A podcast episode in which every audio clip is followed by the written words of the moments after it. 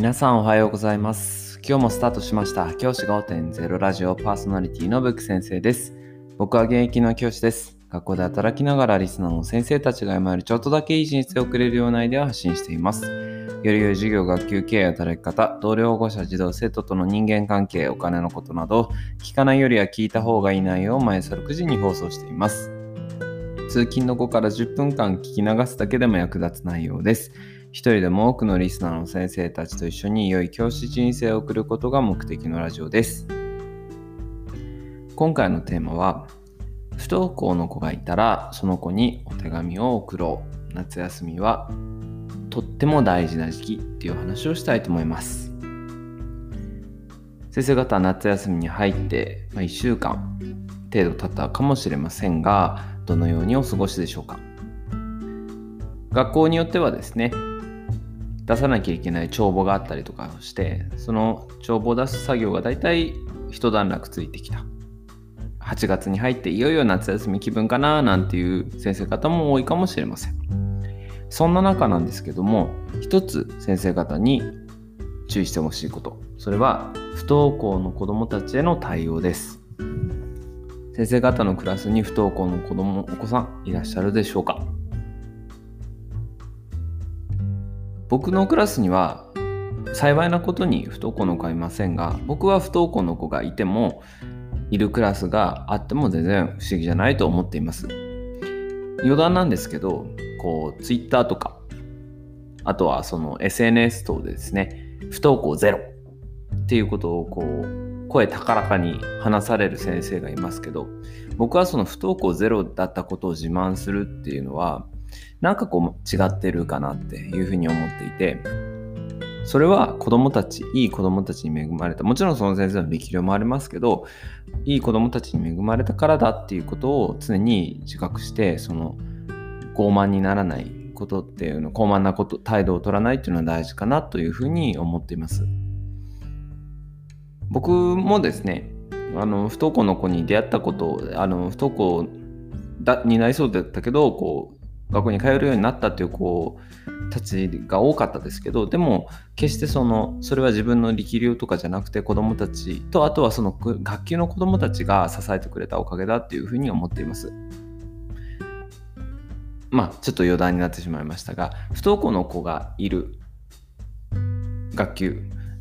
がかなり多いと思います。やはり今全国的に不登校の子が増えているので多いと思うんですけど、その中で夏休みどのように対応しているか、これすごく大事です。実は夏休み明けの時期っていうのは本当に悲しい話なんですが、自殺であったりとかっていうことが増えます。やはりそのプレッシャーに感じて、学校に来ることをプレッシャーに感じて、自分で死を選ぶっていう子どもたちが多くいる時期であります。そんな時期を迎える前のこの夏休みはとっても大事なんです。じゃあその夏休みにどのようなことをすべきかっていう話なんですけど、僕はこの時期に不登校の子どもたちとの関係、糸を切らないようにする、これがすごく大事だと思います。不登校の子どもたちは当然ですけど、同じ学校に通う同級生たちと会うこともありません。中学校であれば部活動とかがあったりしますけど、部活動にも行けていません。つまり家で家族と自分しかいない孤独っていうのを感じているわけですよね。そんな中で今までであれば、例えば不登校のだったとしても、例えば放課後登校だったりとか、あとは先生方が放課後家庭訪問なんかしたりとかしてくれて、糸がつながっていた状態が夏休みに入ってプツッと切れてしまう。これですね、本当に危ないと思っています。子どもたちはその孤独感から自分の内にどんどん閉じこもってしまうっていう現象が起きていきます。この不登校の子どもたち、僕は不登校っていう選択肢を選ぶことは別に悪いことではないと思っているんですけど、その後で例えば自分で命を絶ってしまったり、自分を傷つける自傷行為なんかが出てくる、これはどうしても避けたいと思っています。だからこそこの糸を切ってはいけないというふうに思っています。じゃあこの糸を切らないためにどのようにするか。まずは一番こうやりやすいのは電話連絡ですよね。週に2回ないし3回ぐらいは電話連絡してあげてください。まあ最低でも2回は連絡してあげてほしいなと思います。月曜日と金曜日でもいいと思います。この2回は連絡をする。そして近況報告なんかをしてあげる。で、家でどんなことしてるのなんて話もしてあげるといいと思います。そして一番おすすめなのは手紙です。便箋1枚でいいと思います。1枚にその子に対するメッセージ、担任の先生であればその子に対してのメッセージですよね。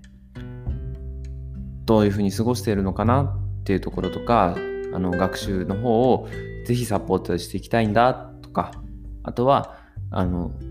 こう投稿刺激まではいかなくていいと思うんです。学校来てみなよなんて言わなくていいと思うので、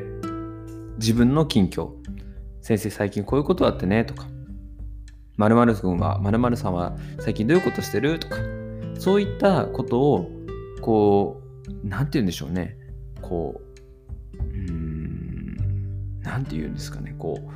裏の意味を持たせないでやってあげるってことが大事だと思うんですよね。学校に来てくれよっていう暗にメッセージを伝えるってことがしないように、純粋にそのことのお手紙のやり取りをしたいんだっていう思いで手紙を書いてあげる。それが大事だと思います。そういった手紙をですね、8月中に2回ぐらいはあげてほしいなと思います。特に8月の後半ですよね。後半のもう本当に学校が始まっちゃうよっていうタイミングのちょっと前ぐらいで、お盆明けぐらいですよねに1回お手紙をあげてほしいなと思います。そして電話連絡をした時とかに、その手紙読んでみたっていう話をして、そこから少し話を進められるといいのかなというふうに思います。不登校の子どもたちっていうのは、学校に来ている子どもたち以上に孤独感を感じて生きています。そんな子どもたちとどう関わっていくか、ここが先生の力の見せ所だと思います。先生方の中には、正直言って今学級に来ている子どもたちで精一杯だとか、そういう思いを感じている先生、特に若い先生なんかはもう精一杯ですからね。毎日日々の生活で精一杯だと思うので、本当に今学校に来ている子たちで精一杯だよっていう思いももちろんあると思います。そういった思いが正直なところあるということを別に僕は否定する気はありません。ですけども、不登校の子どもたちに孤独感、その子たちが先生は見てくれてないんだっていうような感覚を持たせない。